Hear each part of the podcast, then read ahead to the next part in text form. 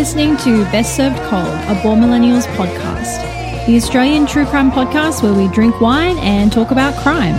Formerly Egypt's 36th most popular true crime podcast, hosted by Tama J and Laura Lees. Sit down, relax, grab a drink and enjoy this week's episode.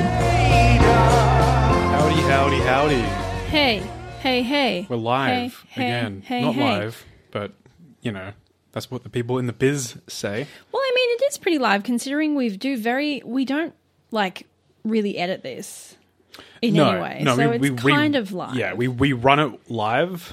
Besides the breaks, I guess, that's about it. Mm. But even so, we kind of do it minimal. Do you know what's funny though?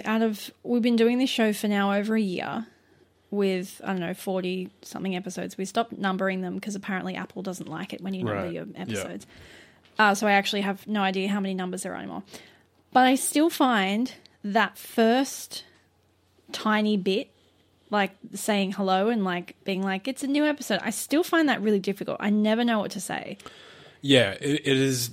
That's the first sign of like improvisation that you have to bring up in the show, because you can think 1,000 times like, I'm going to say this in the next show. And then you hit the record button and it's just like, Once we get started, I could literally talk for hours. Yeah, I can't speak English. But yeah. For that first bit, I'm like, that's why I don't know if you go back every time. Now that I've mentioned it, you won't be able to unhear it.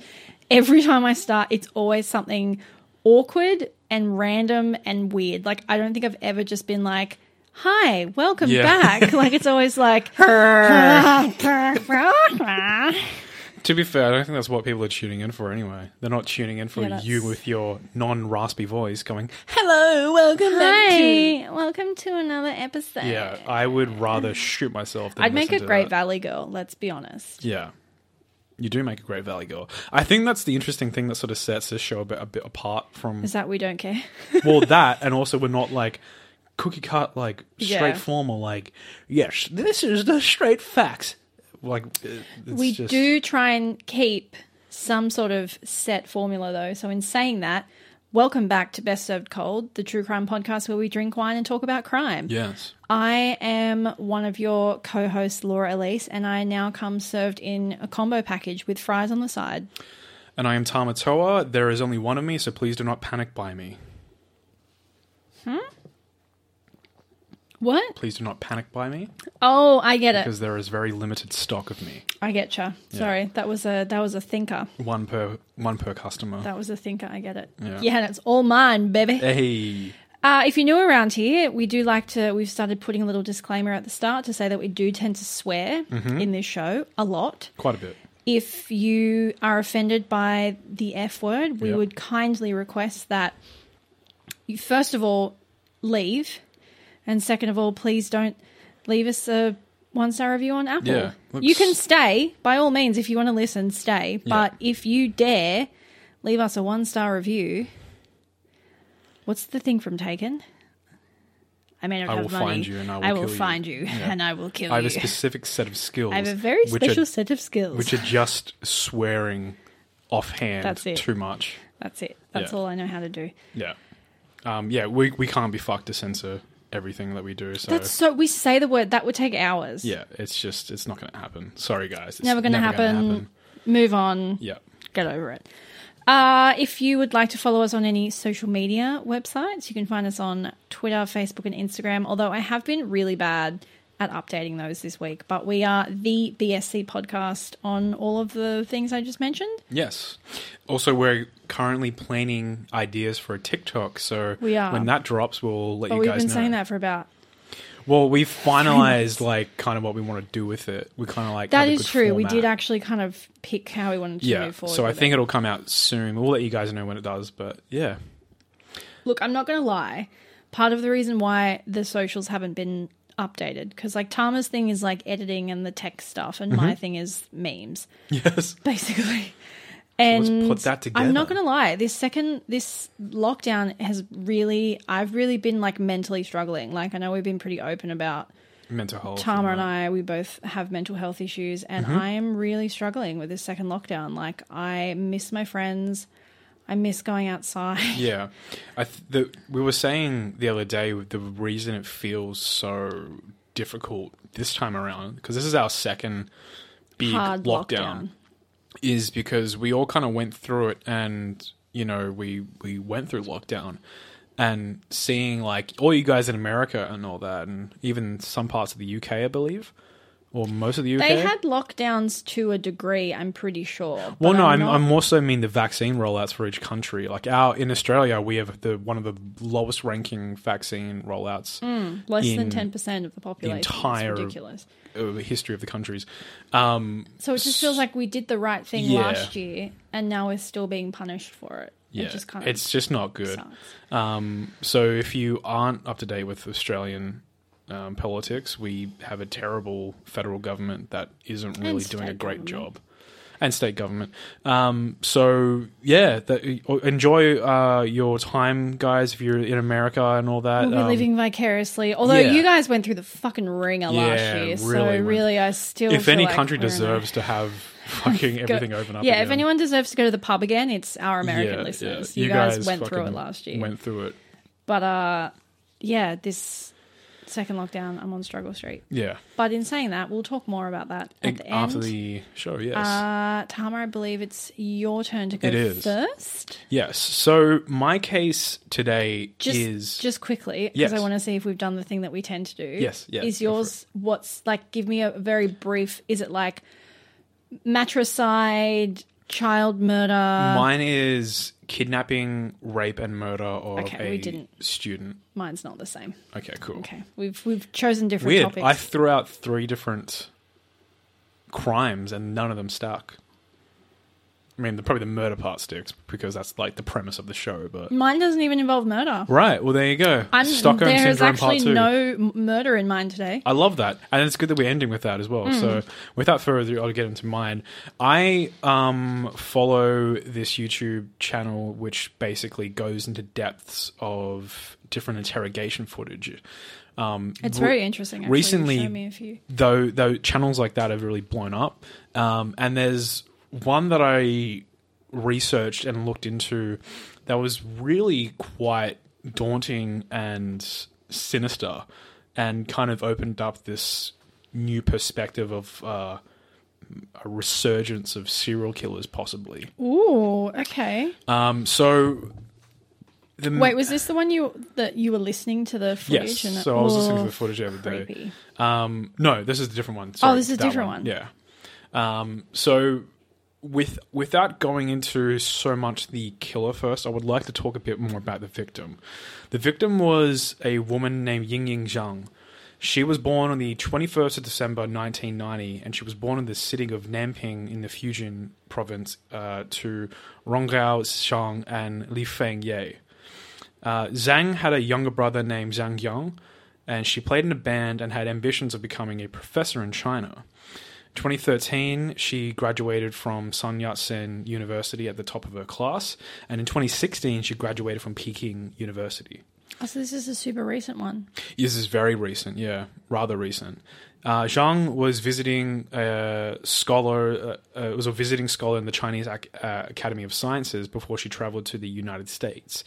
She arrived in the United States in April 2017 to conduct research on photosynthesis and crop productivity from 1 year in the Department of Natural Resources and Environmental Sciences with the College of Agriculture, Consumer, and Environmental Sciences at the University of Illinois in Urbana-Champaign.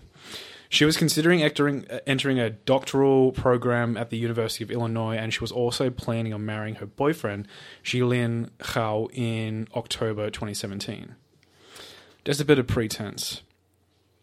In the afternoon of June the 9th of 2017, the now 26-year-old Yingying was a environmental sciences student. She was traveling by bus to an off-campus apartment complex where she was planning on signing a new lease for an apartment. Just, you know... student living in America, abroad, trying to find an apartment to live in. She was running late to the inspection of the apartment, and she sent a text to the leasing agent to tell them that she would arrive just after 2 p.m. or so. After riding on one bus, she transferred to a different line to catch the next one, going more towards where she was going, but she soon realized she was waiting on the wrong side of the street and she missed her bus. She walked over to the next bus stop a few blocks away on the corner of North Goodwin Avenue. Later on, surveillance camera footage would be used as evidence to maybe shine a light on what happened next and subsequently her last known whereabouts. In such surveillance camera footage, a black Saturn Astra could be seen driving down the road at exactly 2 p.m. The car then circles around and stops where she was waiting by the road at 2:03 p.m. Yingying can be seen speaking to the driver for approximately 1 minute before getting into the car, and the car shortly drives away. The leasing agent sends Yingying a text message at approximately 2:38 p.m. However, they receive no reply. As the hours pass, her friends and other scholars are aware of her plans that day, were expecting her to return shortly afterwards, started to grow very worried, and shortly after reported a missing persons file report to the police at exactly 9:24 p.m. that night. I will just say I love that when you hear that friends get worried really quickly and kind of like sound the alarm early on. Yeah. Always let your friends know what you're doing at all times of days, especially if you're going somewhere out in public by yourself. You know how it is. The University of Illinois helped coordinate search efforts on and around the university campus. Now, University of Illinois has a large Chinese student base, a lot of them being immigrants or American-born Chinese students, and they all were involved in helping trying to find Yingying and her last known whereabouts.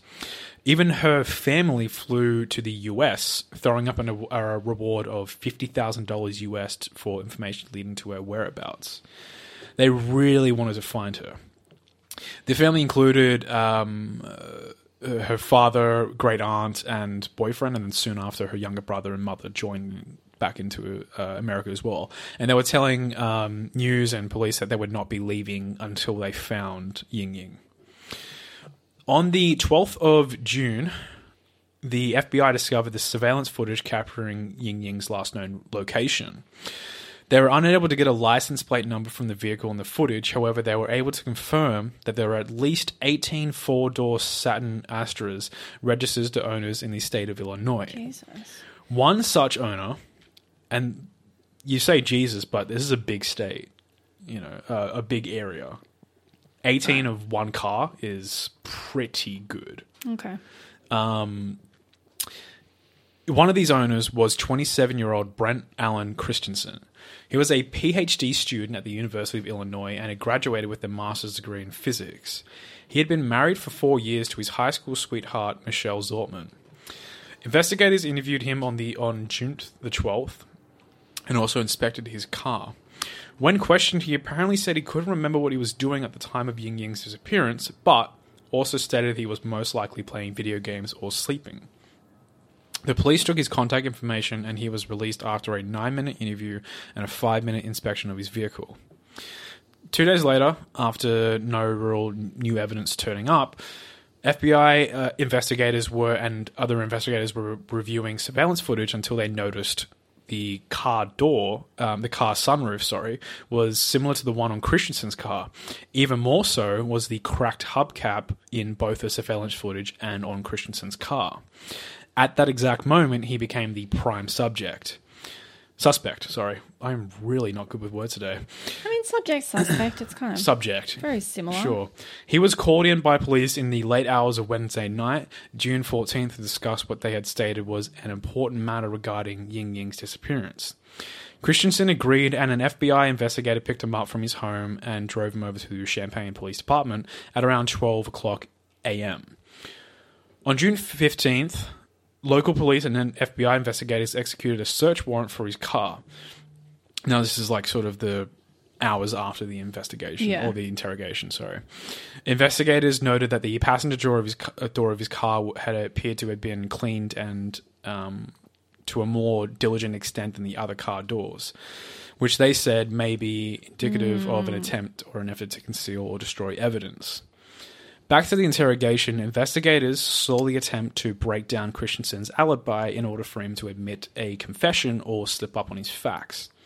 The interrogation is conducted by FBI Special Agent Anthony Manganaro, who was in charge of the team tasked with finding Zhang.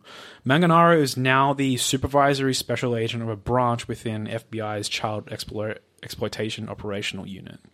The other investigator in the interrogation is UIUC Police Detective Eric Stuyvesant, a long-standing detective with the department who often deals with on-campus crimes.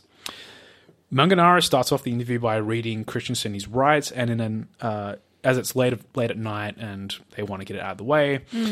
Even with this clear sign that he might be a suspect with his credibility in question, Christensen is calm and collected and does not dispute the special agent reading him his rights, something you would often see when the perpetrator of a crime is being interrogated. So usually in most cases, if someone is guilty of a crime and they're being interrogated and they've read their rights, they won't dispute the fact, whereas someone who is innocent will instantly dispute the fact that they're being read their rights. As you can imagine, in America, it's a big thing as well. You know, read your rights.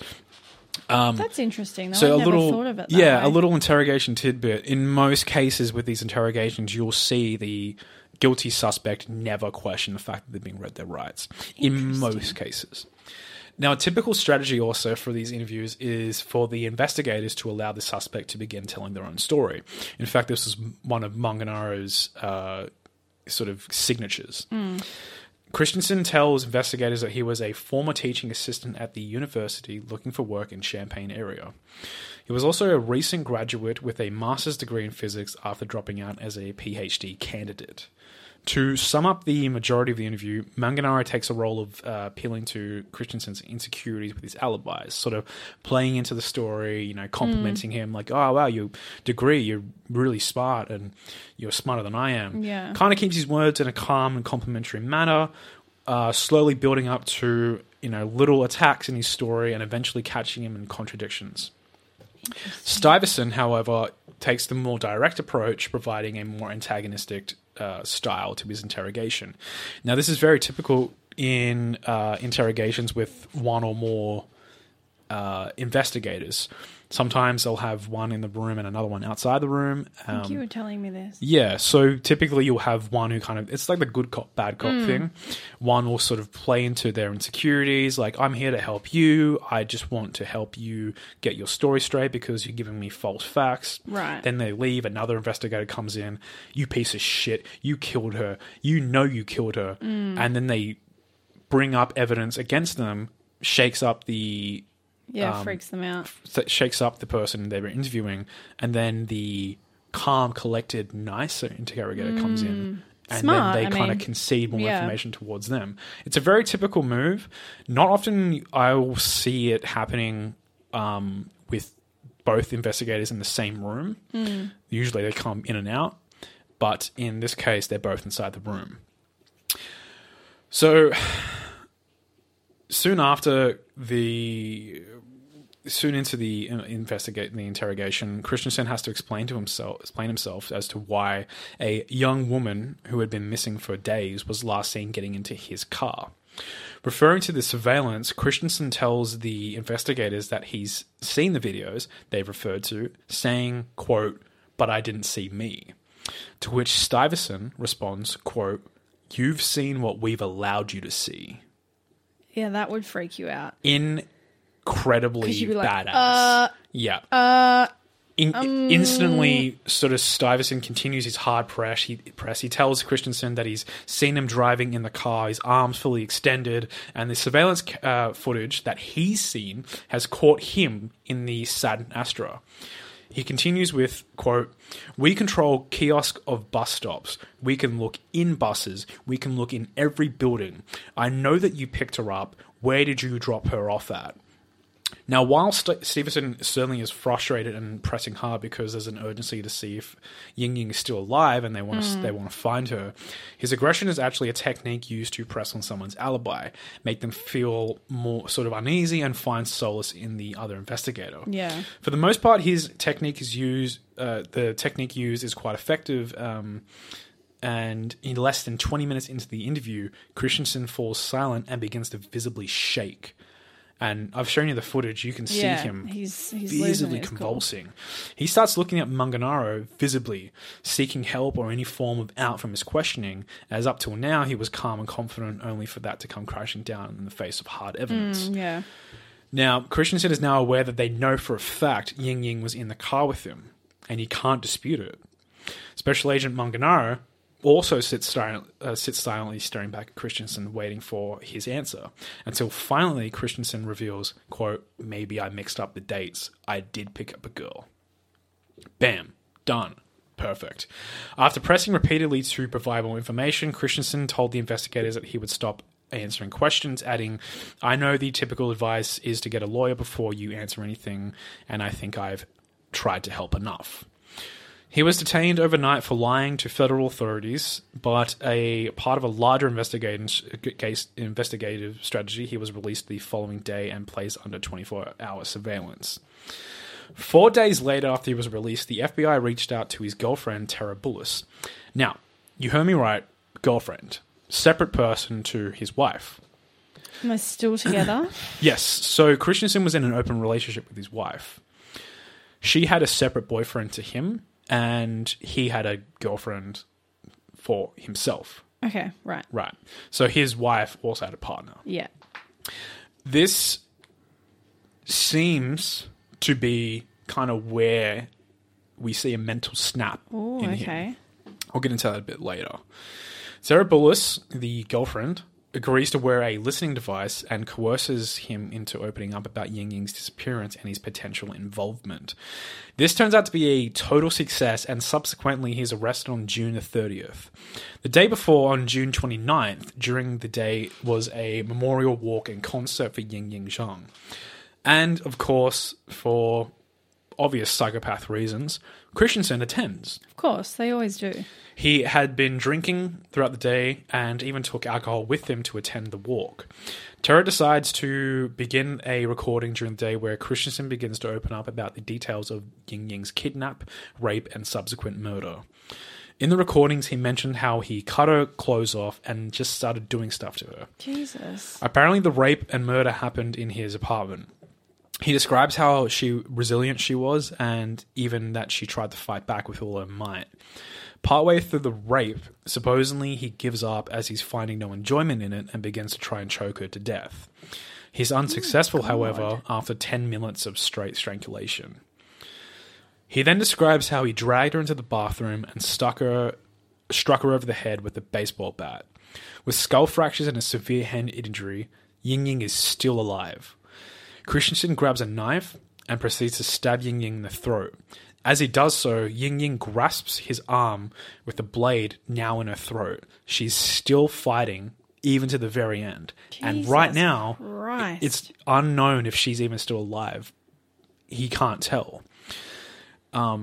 Just a quick point of like how fucking badass this woman is. She was fighting until the very, very end. As Christensen could not quite tell if she was dead or not, he decides to decapitate Yingying. Oh, no. Yeah. No. I'm really glad we're ending on mine, because this is not... It's terrible. It's really terrible. During the recording, Christensen can be heard boasting about how all these people are here looking and praying for Yingying, when he knows, and only he knows, now his girlfriend knows, that she's dead. Jesus. Something he seemed very proud of. He also boasts about supposedly killing 12 other people, Yingying being the 13th. He said he'd been doing it since he was 19, however there's no evidence of any prior murders ever happening, he's just talking shit, linking to Christensen. I don't want to be like I'm an expert on, killing people. I kind of know a lot of these cases now, and I'd say for any FBI agents that may be listening to this, I mean this in a purely hypothetical sense, but I do think we are fairly experts on killing people at this stage. Just how he describes, which is a weird sentence that I never thought I'd say. Just how he describes the sort of murder. Yeah, I could understand if maybe he attempted 2 or 3 before Yingying, with the strangulation, the rape. I could possibly see he might have been raping someone else The complete botchery of the murder, however, doesn't scream to me seasoned serial killer who's killed 13 people now. So I very much doubt he has killed other people. What a shitbag. He did, however, have an infatuation with serial killers, which... I mean, we can't judge that. Not going to shit on that too much. We really can't judge that. So, at a court hearing on July the 5th, U.S. Magistrate Eric Long denied bail for Christensen after hearing submissions from the prosecutor and Christensen's attorney. Long said that Zhang's body, still being missing, weighed very heavy against Christensen, and as Christensen was the last person to see Zhang. Christensen's trial began in June 2019 with his attorney George Tassif, and on June 24th, 2019, the 12-member jury deliberated for less than 2 hours before returning its verdict. He was found guilty of one count of kidnapping resulting in death and two counts of making false statements to agents of the Federal Bureau of Investigations. During sentence deliberations, the jury couldn't unanimously agree to sentence Christensen to death, so as a result, he was sentenced to life in prison without the possibility of parole. Now, this is kind of the sort of sad, sick part of it. After the trial, prosecutors revealed information about Zhang's remains that Christensen gave to his attorneys throughout November 2018 under an immunity agreement. The day after he killed Zhang, Christensen claimed he put Zhang's dismembered body in 3 separate garbage bags, which he then disposed of in the dumpster outside his apartment. Over the next 2 days, Christensen claimed he disposed of Zhang's personal belongings in various dumpsters in the Champaign Urbana area. The dumpsters in which he placed her remains was later emptied 3 days after, and the contents taken to a private landfill in Vermilion County. It was compacted at least twice, spread over an area of 50 yards wide, and subsequently buried under 30 feet of garbage. Recovery of Zhang's remains would be very difficult, and a search for her remains has not begun as of yet. And that's very sad. Sick. The interesting thing about Brendt and his relationship with his wife. So they had an open relationship, as I said before. This is something that supposedly Michelle Zortman, his wife, now ex-wife, brought up to him as something she wanted to do. Right. She had soon after started a relationship with the boyfriend. Mm-hmm. And during the time of Yingying's murder, she was actually in Wisconsin with that boyfriend. Visiting the exact space where and the exact area where Christensen and Michelle Zortman got married and spent their honeymoon. Right, so they think it was like a jealousy. So Brendt Christensen had developed a pretty severe alcoholism disorder during their marriage, and soon after that, Michelle Zortman sort of figured that she wanted to start filing for a divorce because she felt she couldn't really deal with him like this. And it was soon into that when she started bringing up the open relationship thing and how she had another boyfriend. So what it seems like to me is that she's sort of trying to transition away from her marriage into a different relationship. Right. Christensen then uses this as an excuse to see other women. So he has his other girlfriend who is... in sexual terms, she's a submissive. Right. She has other boyfriends that she sees who, during the recording, you actually hear her talking to one of the other boyfriends, referring to him as daddy and asking for apologies and whatnot. Right. During this sort of period with his alcoholism going crazy and leading up to her sort of wanting to file for divorce, he starts to exhibit some suicidal and homicidal thoughts and wrote a lot about how he was suicidal. Even seeing a doctor and who was a student doctor at the time and suggested probably possibly going into hospital, but he rejected it. And what it seems like is he had this rough patch with his wife started developing alcoholism, even getting into an addiction with painkillers. Mm. And even the FBI agents revealed to him during the interrogation that he had a fetish for Asian women. Yeah. So it was proven that there was a premeditated thing that he was driving around during the area looking for Asian women, especially at a very predominantly Asian central neighborhood university. Yeah. That's what they sort of think happened. There was this sort of mental snap. And during the time, he was also getting really into serial killers and how, like, Ted Bundy was the only one who really understood him. Oh, Jesus. You know, it was very interesting. The most interesting part I always found was the interrogation, just the sort of the slip-ups that he would sort of throw out. It's a perfect, if you want to watch it, definitely look it up. It's a the investigators are very, very good at their jobs. You can see they've been doing it for a while and they know what they're doing and they really get him to slip up on a lot of things.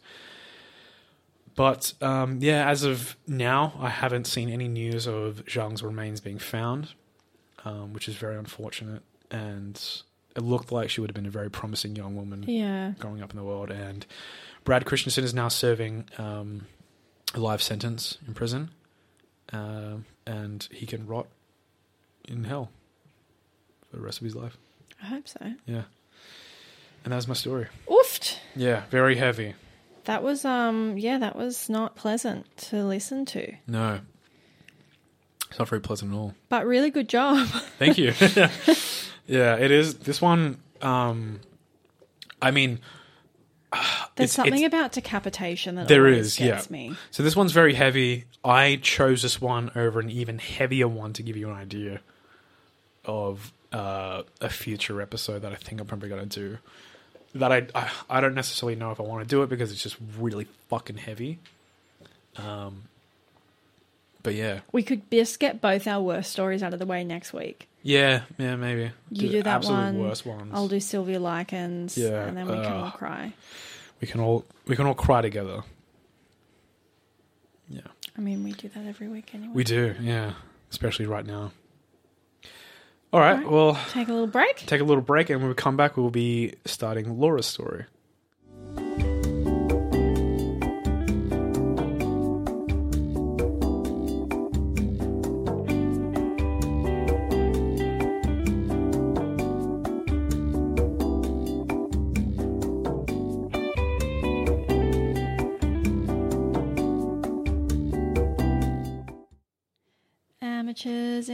And welcome Buffett, back. I sung the words. We're not going to sing. Fuck it. I sung the words wrong. Tonight.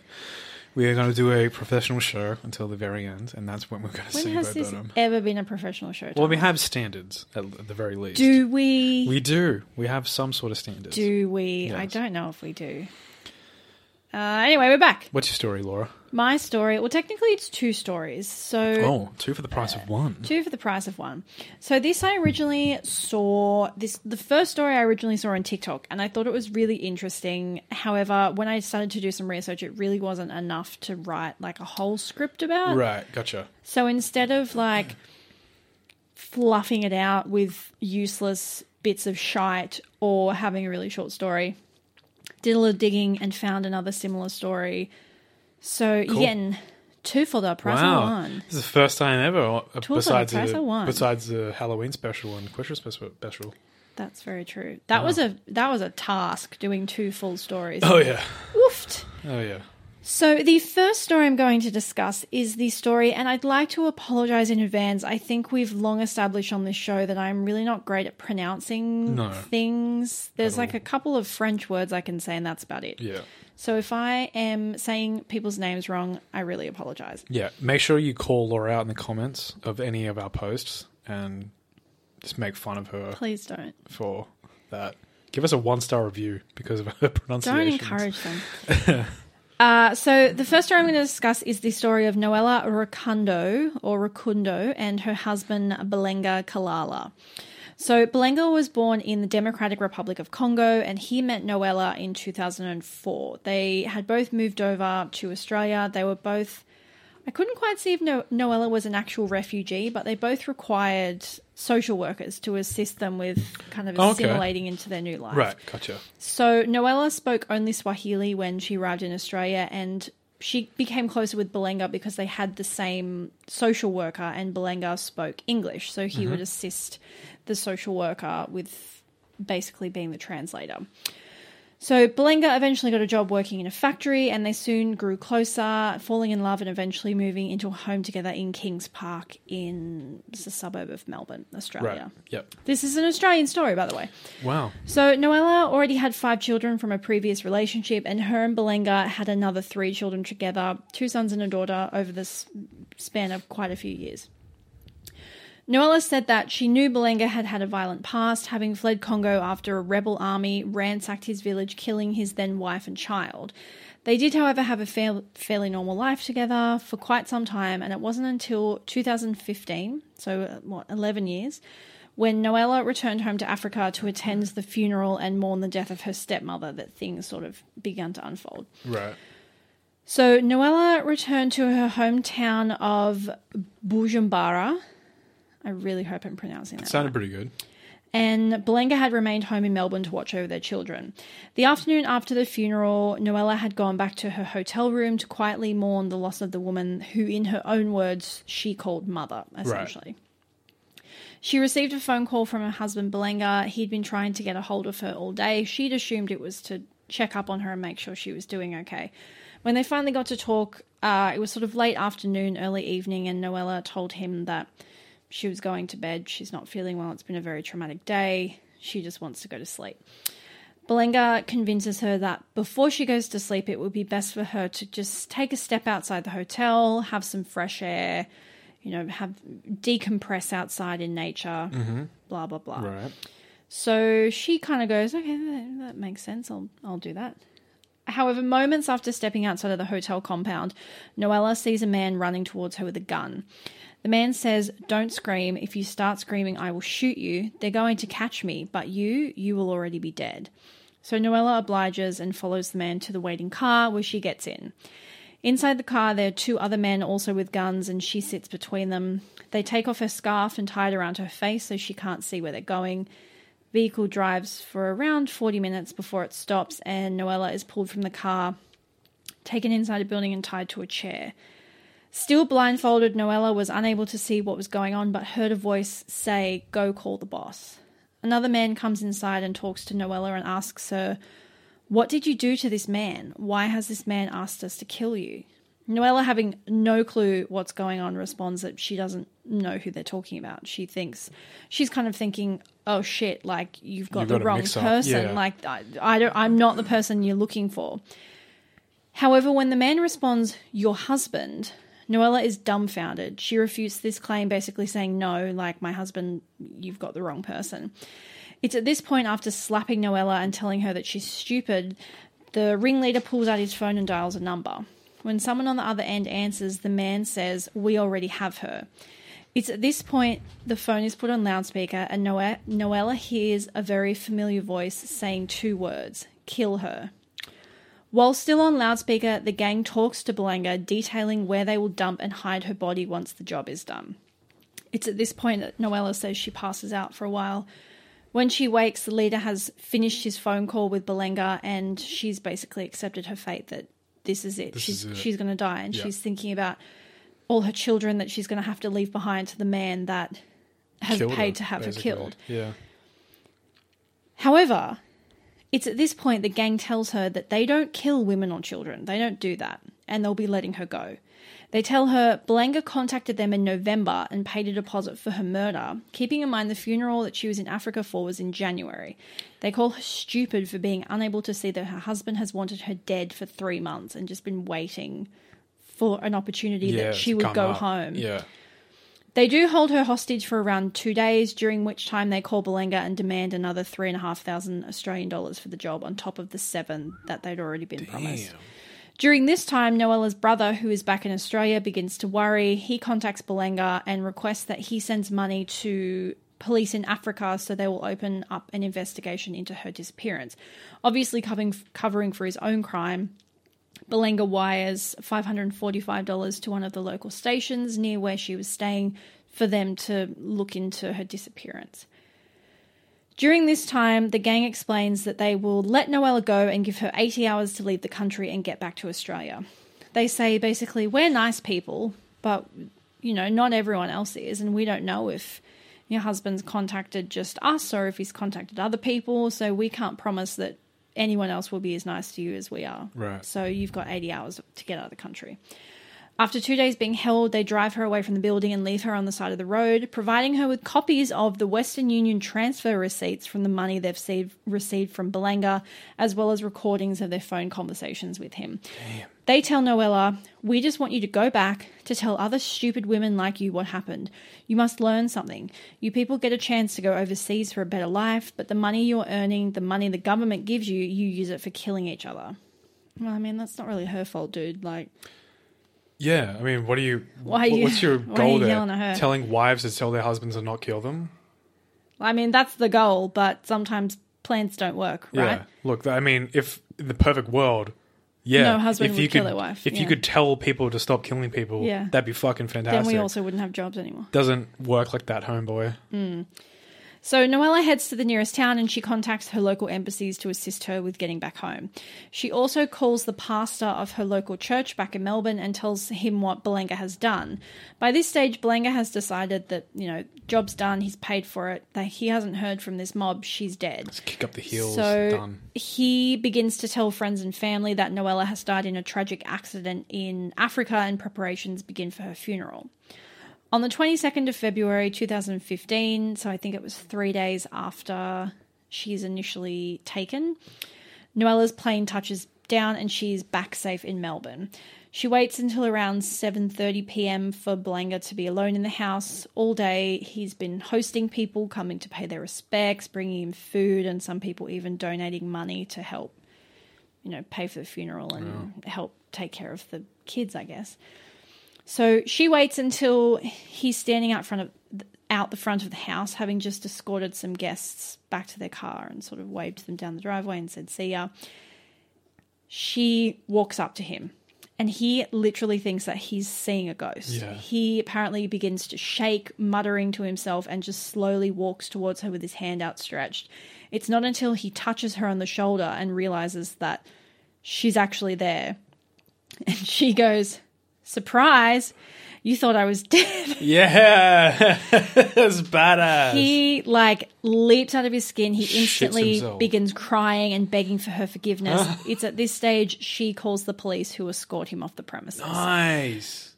A few days later, in front of the police, she calls him and his full confession is recorded after she sort of gets it out of him. Nice, yeah. Balenga says he did it because he thought she was leaving him for another man, an accusation which she has denied over and over again. When Balenga is formally arrested, he, for a few hours, initially denies any involvement in the murder plot. He just tries to play it off like, it's Africa. Stuff like that happens. This is what we do in Africa. It's not until the recorded confession is played for him, because obviously he doesn't realise that she's recorded him confessing on the phone, that he... finally breaks down and admits, stating, sometimes the devil can come into someone to do something, but after they do it, they start thinking, why I did that thing. And I'm not being crude, that's a direct verbatim quote. That's something applicable for, why did I just throw this thing on the floor subconsciously? Why did I say this thing to someone that I didn't mean? Not, you know what? I probably shouldn't have hired murderers to kill my wife. Sometimes if you thought that, you didn't have, like, the 3 months between you paying the initial deposit, you didn't think to be like, actually, maybe this isn't my best idea. If I hired someone to kill you while you were visiting your family, you would never be able to get away with it. I know that. But if I did that, and then a couple months later, I was like, why did I do that? Yeah. That was weird. I was feeling weird that night. I had a glass of wine. It's interesting you should say that, because that kind of plays into the next story. Gotcha. Yeah. So on the 11th of December 2015, Balenga Kalala pleads guilty to incitement to murder and is sentenced to 9 years in prison, 6 of which he has to serve before he's eligible for parole. In a really heartbreaking twist, though, a lot of Noela's cultural community in Melbourne have turned against her for turning him into the police. So since his arrest, she's received death threats and threatening phone calls, as well as having her home broken into. That's upsetting. Yeah. Which I thought was quite upsetting. There is a huge thing with like African and just generally like those kind of communities where they trust themselves more than they trust the authorities. It's a huge thing amongst that. So which is fair enough. I understand like, white people suck. Yeah, it is a huge thing because Dave Chappelle talks about it in one of his specials. Yeah. Where there's nothing that a black person can do to another black person that's worse than what the white person can do to them or has done to them. And I get that, but it's still heartbreaking for that to happen to you.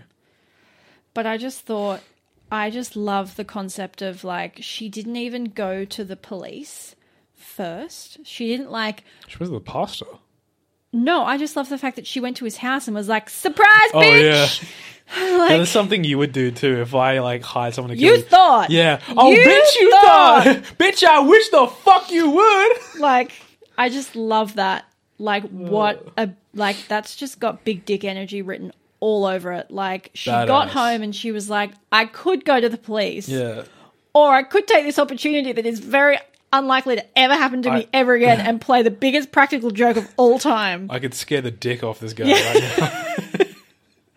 Like, I just, when I read that, I was like, yes, bitch. Crank that vibe. Yes.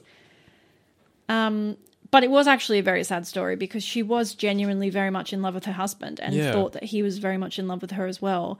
And then on top of that, lost a great deal of her sort of like friends and cultural family of that community of I think it's the Congolese is their plural of, yeah. I thought that was quite sad. That is very sad. Yeah. My second story, because that, again, was a bit sad. So I wanted to end it on an almost comical note. But also, no one died. No one died. Yeah. No one died. No one dies in the second story either. So just before you move on, I love hey, that's what we do in Africa. We kill our wives. We hire people to kill our wives. Yeah, that's what we do. It's a cultural thing. Yeah, I don't think it is, bro. I don't think it is. Yeah. I just love how he took on that. Like, dude, you wouldn't get it. It's just what we do. Like, hey, man, no. Look, you're white. You don't get it. It's not how it works. My second story is about a woman called Wendy Wein or Ween. W-E-I-N. Say Ween. It sounds funnier. Wendy Wein. Wendy Wein. And a man called Bob. I can't speak. Wow. Bob Innes. Wendy Wein and Bob Innes. You weren't kidding about these pronunciations. You can't even do English words. I can't even say Bob. Yeah. It's just a 3-letter word. Pronounce Bob. With only 2 letters. Yeah, you're doing great. So on July 17th, Wendy Wein decides that the root of all her life's problems is her ex-husband. So after doing a little bit of Googling, as you do... Yeah. She finds a website called hireahitman.com. The website states... Got a problem that needs resolving? With over 17,985 US-based field operatives, we can find a solution that's right for you. The website also features a badge touting the site's HIPAA compliance. HIPAA compliance. What? So Wendy fills out an application on this website stating all her grievances with her ex-husband and that she's interested in having him killed. She mentions in her original application that her ex-husband owes her around $20,000 and she wants him gone, signing off her email with, and this is a direct, I prefer not going jail. Thank you for your time. This is like a fucking, like you're calling up a pest control. Like, I have a problem with cockroaches. Legitimately. Please fix that. Now, what obviously... Anyone with 2 fucking brain cells to rub together knows right away this is not a real website. There's no way. This is an entirely fake website run and created by a man called Bob Innes who posed as, and I love this name, Guido Fanelli, a hire-a-hitman customer service agent. Yeah, but I'll do it for you easy, man. $5 for the next one, easy. Guido Fanelli. Amazing. Love so that. In the website's lifetime, this website has been used to arrest Wendy Wein and 11 other people. Wow. Holy shit. Not really made to capture the smartest of people. The website features a fact certification from HIPAA or the Hitman Information Privacy and Protection Act of 1964. Yeah. It also has a section promising group and senior discounts. Student discount. So after completing her original application, Wendy was contacted by Guido, who advised her, who basically sort of said, are you still interested in going through with this? She said yes, and he goes, all right, I'm going to put you in touch with a specifically picked field operative who'll be in contact with you. Yeah. In actual fact, it's an undercover police officer who Wendy meets in a car park, and after an initial deposit of his upfront travel expenses is given, with the promise of an additional $5,000 for a job done, Wendy is arrested. Now what baffles me? So Rolling Stones, which is where I got most of my information for this story from, did an amazing interview with this guy, Bob. Yeah. So I pulled a few snippets sort of quotes he said, as well as interesting facts from the interview that he mentions. So all up, Bob has been contacted 350 times through this website since its inception on February 5th, 2005. That just seems like 350 too many people that are dumb enough to fall for this fucking website. Yeah. So originally he worked in IT, and so he understood how, you know, domain selling worked. So he buys the domain for $9.20. He sets up a splash page that basically says, you know, send us an email inquiry to buy the domain, not realizing that people think it's a legitimate – it's at this point it's just a splash page with a fake email. And he gets basically no real interest, and so he shelves it and forgets it. 2 years later, he randomly goes into the inbox of this domain name that he still owns, and he sees around 250 to 300 emails in the account or the inbox from people around the world that are seeking his services. Shit. He said some of these emails were from people looking for asset extraction, as in, like, can you torture this person to get my money back? Wow. Okay. He got inquiries for how to perform a hit in Austria. He was asking if they were hiring, did they service minors? One in particular was a lady out of the UK who was looking for a date. She wanted to have a hitman companion and learn the trade of the business. When asked by Rolling Stones what his first serious inquiry was, he said it was from a female by the name of Helen. She was out of the UK but stranded in Canada. She'd written an email to the contact email address, and it basically was just this long and rambling email saying how she'd been screwed out of her father's inheritance by 3 family members. So she's looking for retaliation against her aunt, uncle, and one other family member. She provides physical addresses, physical appearances. And so Bob says when he first receives that email, he's helping his brother move in LA. So he kind of looks at it and goes, yeah, okay, cool. I'm not reading that properly. Yeah. And he doesn't really give it much thought until she sends a follow-up email with urgent in the subject line. She gives more details about these people she's looking to have killed. That's when he responds to that email and asks 2 simple questions. Do you still require our services, and would you like me to put you in contact with a field operative? So when she responds yes, he passes this information on to the relevant authorities in Canada where she was, and she's actually eventually extradited to the UK and charged. Cool. So it's after this first serious offense that Bob redesigns the website to look a bit more legit. So it's got like a web form and like fake information about the history of Hira Hitman and the Guido family.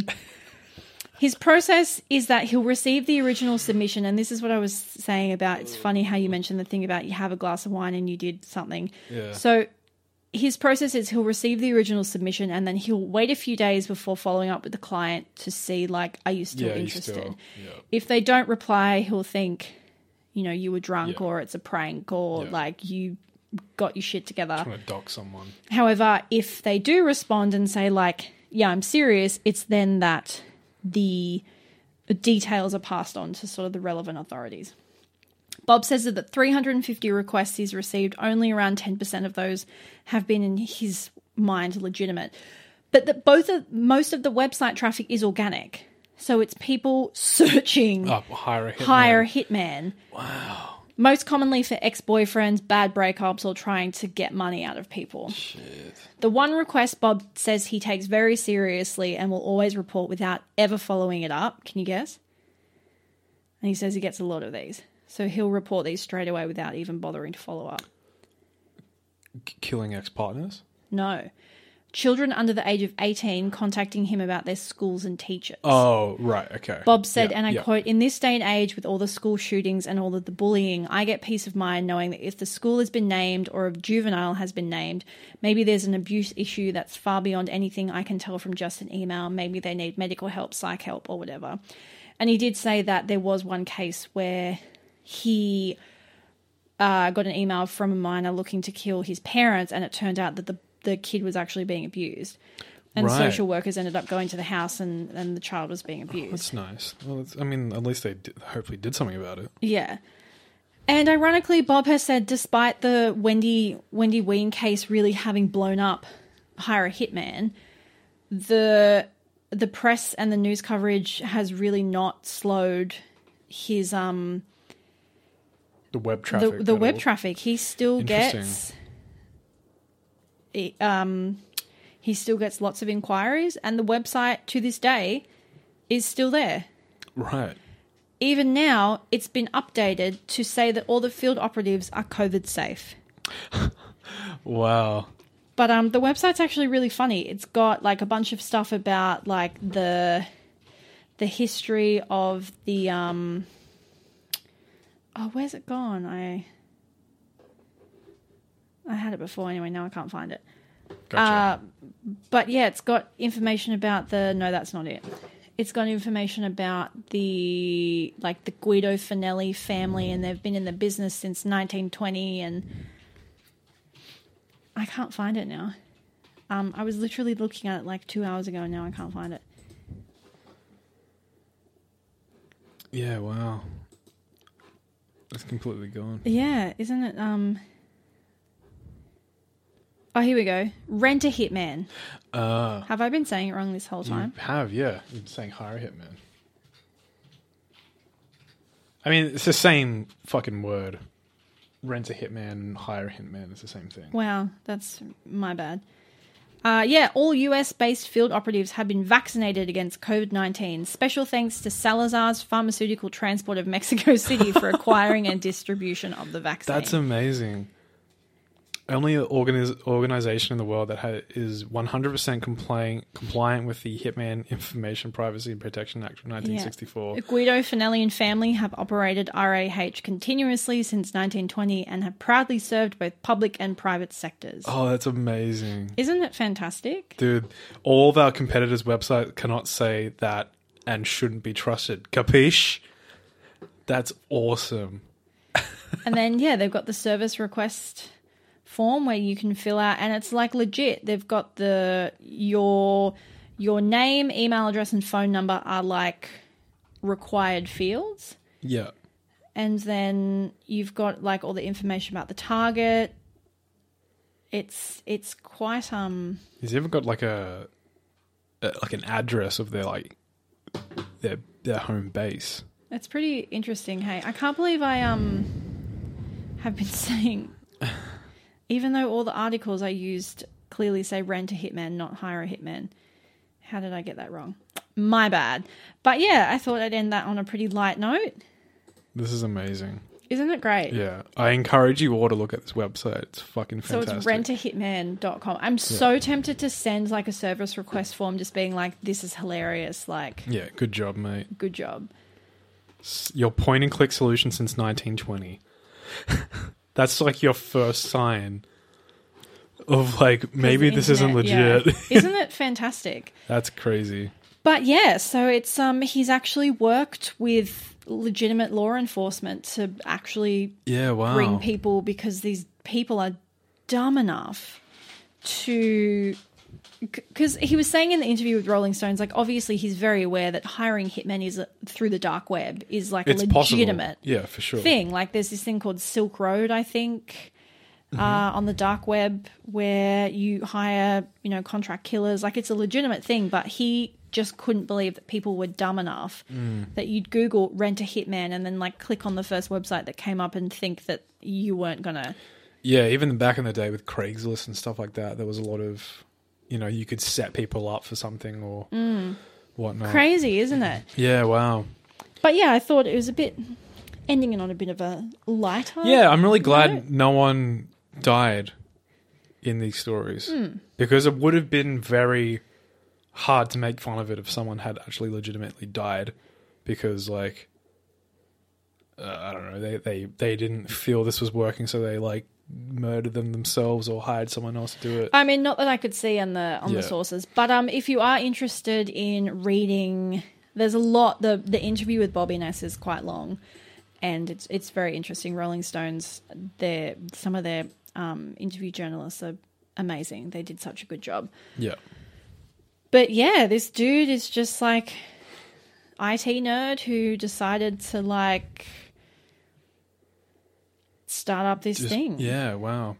It reminds me of a case where a girlfriend tried to hire a hitman to murder her boyfriend for his money.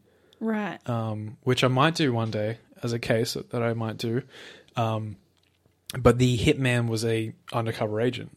Ah, nice. And recorded the entire thing, and Sheila was adamant that it never happened, and like there was recordings of her clearly in the car talking to him. Got you, bitch. Yeah, really good. It's really good. Yeah, I'll have to. But yeah, those are my stories for today. So I hope you enjoyed something a bit more left of field and a bit less. I mean, it's still doom and gloom because at the end of the day, it's people looking to have other people. Yeah, it's really not nice, and plus the pretense of school violence and all that. You don't really want to encourage that, or you really don't like to see that kind of stuff, especially nowadays.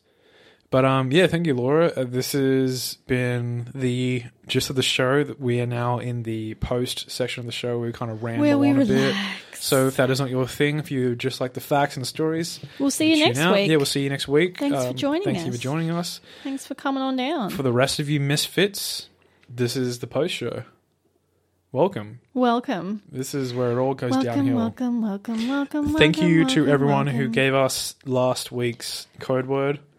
Jeffrey Bezos, because that has been stuck in Laura's head for zonks now, and she won't stop singing it. And it's a real thing. You are fueling Laura's addiction. Zuckerberg and Gates and Buffett, amateurs can fucking suck. It's not my fault. It's TikTok's fault. It is TikTok's fault. It's really taken off on TikTok. Always blame TikTok. I swear every second fucking TikTok I see is a song from Bo Burnham's Inside. Yeah. But, how are we all doing out there tonight? Yeah, what's going on, cobbers? Can I say that since we've kind of adopted this carefree, more so attitude, I have received some of the nicest, and I see that you've replied to a few of them as well, some of the nicest messages from people just being like, so glad you're back, like, it's... I really can't stress enough how much it makes my day. Like, yeah, because the thing is, when have you think of yourselves and how many times you've seen a YouTube video or something, and you've really enjoyed it, so you've given it a like, and you never thought of it again. And then think about all the times you've seen a video that you didn't like, you thought was disgusting and you thought was horrible, and how you disliked it, you commented that it was terrible, you shared it with your friends, and this was terrible, like I really didn't like this. And that kind of like gives you a sort of insight to like what it's like to host and create a show like this. For the most part, when things are going good and there's a positive reception, it's not really heard of. It's mostly just like people listening, liking, sort of sharing around, like give you some words of encouragement. But when you hear the negative stuff or see the negative stuff, it's very profound because people tend to want to voice their concerns and people go in as well. Like, so, let's not forget that like people on the internet are real people. Yeah. Like, when you are experiencing something in a positive sense, and it's really nice. You're receiving it in a positive sense. It's very I don't say like flying on the radar because we clock it all. We see every single one of you guys reaching out to us and liking and making comments on Instagram, Facebook, but it's one of those things where it's like, this is nice, this is pleasant, and this is the way it should be, and it kind of just feels like a normal thing. Be nice to people. Yeah, I mean, if you don't like something, then don't listen to it, don't eat it, don't watch it. Don't eat it. Like, you know what I mean? You don't have to consume that product. It's Yeah. Really as simple as that. It takes so much more energy to leave a comment. Unless someone's obviously being racist or homophobic or transphobic. And look, another thing. We only do that outside of recordings. Go in, kids. Yeah. But if you just don't like something, just oh my God, they have a Twitter account? The Rent a Hitman? Is it real? Is it a real Twitter account? Let's have a look. What do they tweet? What are they just yeah, boys, Guido clocked another one. But, Guido here, thank you for all the support from like-minded people like me. Is it real? Buffering. It is... Yes, it is a real... Yes, it is. Amazing. That's great. Oh, that makes me so happy. Oh, cool. It's partially... him. Oh, Bob Innes, right. Yeah, yeah. Okay. It's him sort of showing 150 murders prevented, we save lives kind of thing. It's him sort of showing what the site actually is about rather than... Right. You know. That's cool. How's everyone doing? Thanks to everyone that submitted the code word. Thanks to everyone that messaged photos of your animals. Thanks to everyone who listened. Oh dear, Tama's destroying his desk. Things are happening. Yeah, it's all happening. Everything's happening. How you doing, Tama? Yeah, I'm all right. I mean, like you said, it's just been kind of a rough time. Kind of sucks. Just want it all to be over. It is what it is. It could have been over much earlier than it is. If our politicians knew what the fuck they were doing. Yeah, if you're not from Australia, we were originally told March of this year, I believe. We would all be vaccinated by then.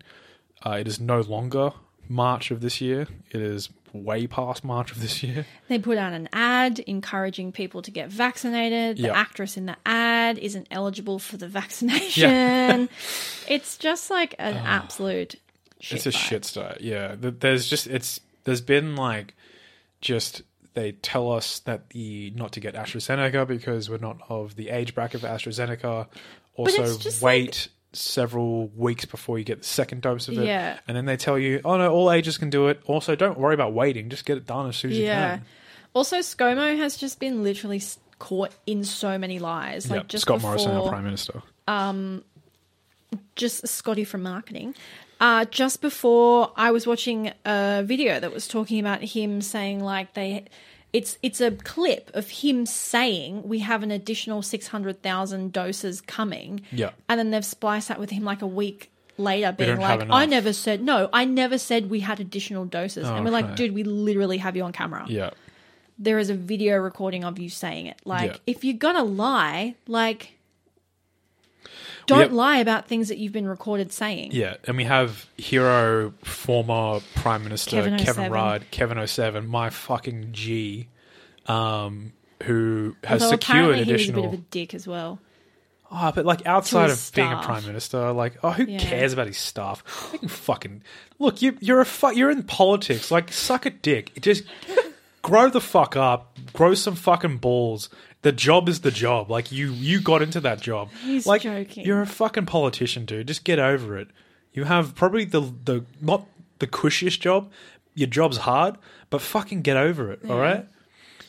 He was mean to his whatever. No, apparently he threw a hairdryer at someone. Oh fucking!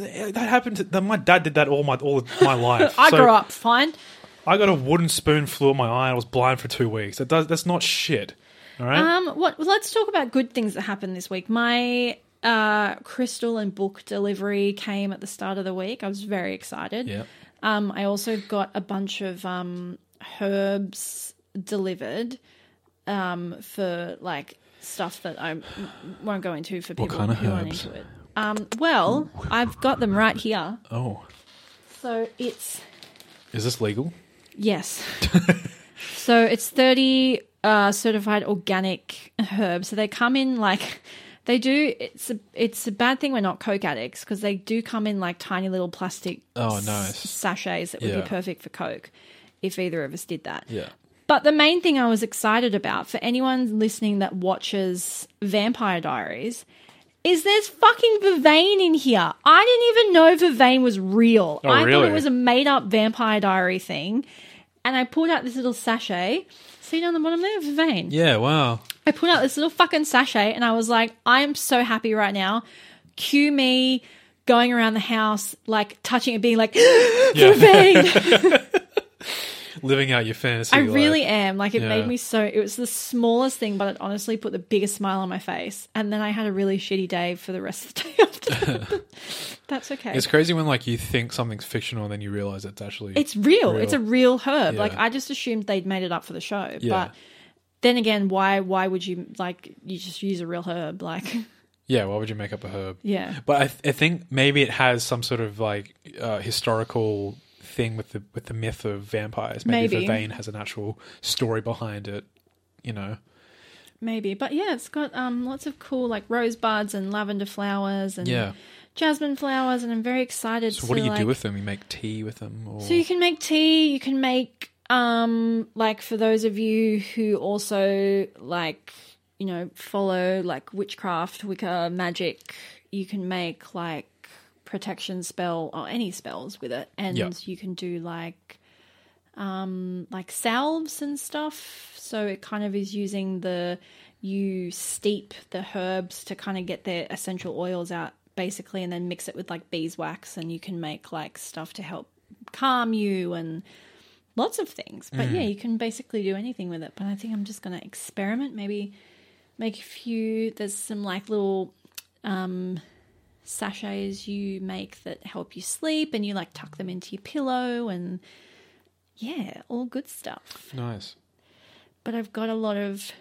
Oh, I guess the only other big thing is that I'm now DMing a Dungeons and Dragons campaign, which I've never done before.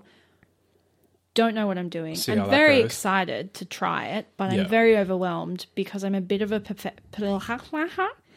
Wow. That word didn't come out of my mouth. I'm a bit of a perfectionist. Yeah. The irony of me not being able to say that word. Yeah. And so I'm trying to not get, like, really overwhelmed and feel like I have to learn every single rule now, because also everything I read about D&D is like, it's a fucking RPG game where we pretend to be elves. Like, you don't need to follow the rules. And I'm like, that is true. There's also, like, several campaigns where you don't have to actually follow anything to do with the universe. Well, basically, I think the rules is just really to make it easier for you as a DM. Yeah, it's sort of adding this pretense of, like, it's based on, like, Lovecraftian lore and, you know, all... mythical sort of worlds that, like, Tolkien and George R.R. Martin have built their stories off of. It all, like, makes sense, but, like, you could literally create a campaign where you're all different multiverse versions of Justin Bieber, and the campaign is marrying your Christian wife. Yeah. That could literally... You could literally do that. We're going for, like, a dark gothic vibe. Yeah. I'm very excited. Shout out to my friend B, if you're listening, for the helpful articles and videos you sent me to help get me started. I'm very excited. Yep. I'm very nervous. But I was saying to B that it's combining my two favourite loves, which is creativity and bossing people around. Yeah. So I should really enjoy it. Laura's a very good quizmaster for we're doing a lot of Zoom quizzes. I would much prefer doing things in person when it comes to creative stuff. Yeah. So I'm excited when we come out of lockdown and we can do some campaign sessions in person. Yeah. But for now, Zoom sessions we'll have to do. It is what it is. It is what it is. Yeah. But that's kind of what's been happening for me. Yeah. Anything? Not really, no. You live with me, you know, I haven't really been doing many things. I live with you and we don't leave the house anymore. Yeah, so there's not really much to tell on that front. I mean, I'm working on a lot of shit that will probably be coming out at some point, but there's nothing really much to tell about it. I love that. That's so specific. I'm working on a lot of shit that will probably be coming out at some point. Yeah. There's no real facts to it yet. There's no, like, hey, yeah, here's the thing. Done. That's true. Yeah. It's all sort of... making its way out slowly. Yeah. I have nothing more to add, so yeah, I think maybe we'll wrap it up there. We pick a code word? The code word is Mexico City. Mexico City. Mexico City. Did you just read that off your computer? No. Not at all. Mexico City. Mexico City. Special points if you send the flag as well. Oh, okay. The emoji flag? Yeah, the emoji flag. Do they have an emoji for the Mexican flag? For Mexico, yeah, of course. They have it for like every major country in existence. Well, I don't know. They don't have it for the Māori flag though at all. Well, there you go. I think they have the Indigenous Australian flag. I can't remember if they do, but I don't have the Māori flag, and I'm very upset about it. Mm-hmm.